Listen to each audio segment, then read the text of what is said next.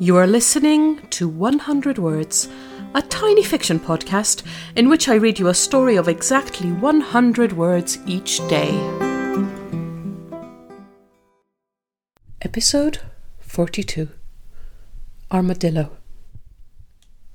Their German teacher has asked them to write a paragraph about which animal they most resemble, and he's spent rather more time thinking about it than the assignment warrants.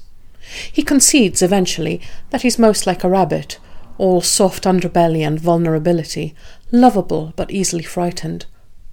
But he also concludes that what he'd really like to be like is an armadillo, perpetually encased in armour, ready to close himself off at the first sniff of danger to become impenetrable by predators.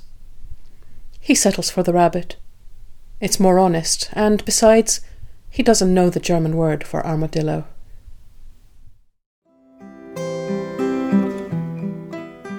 Thank you for listening to 100 Words.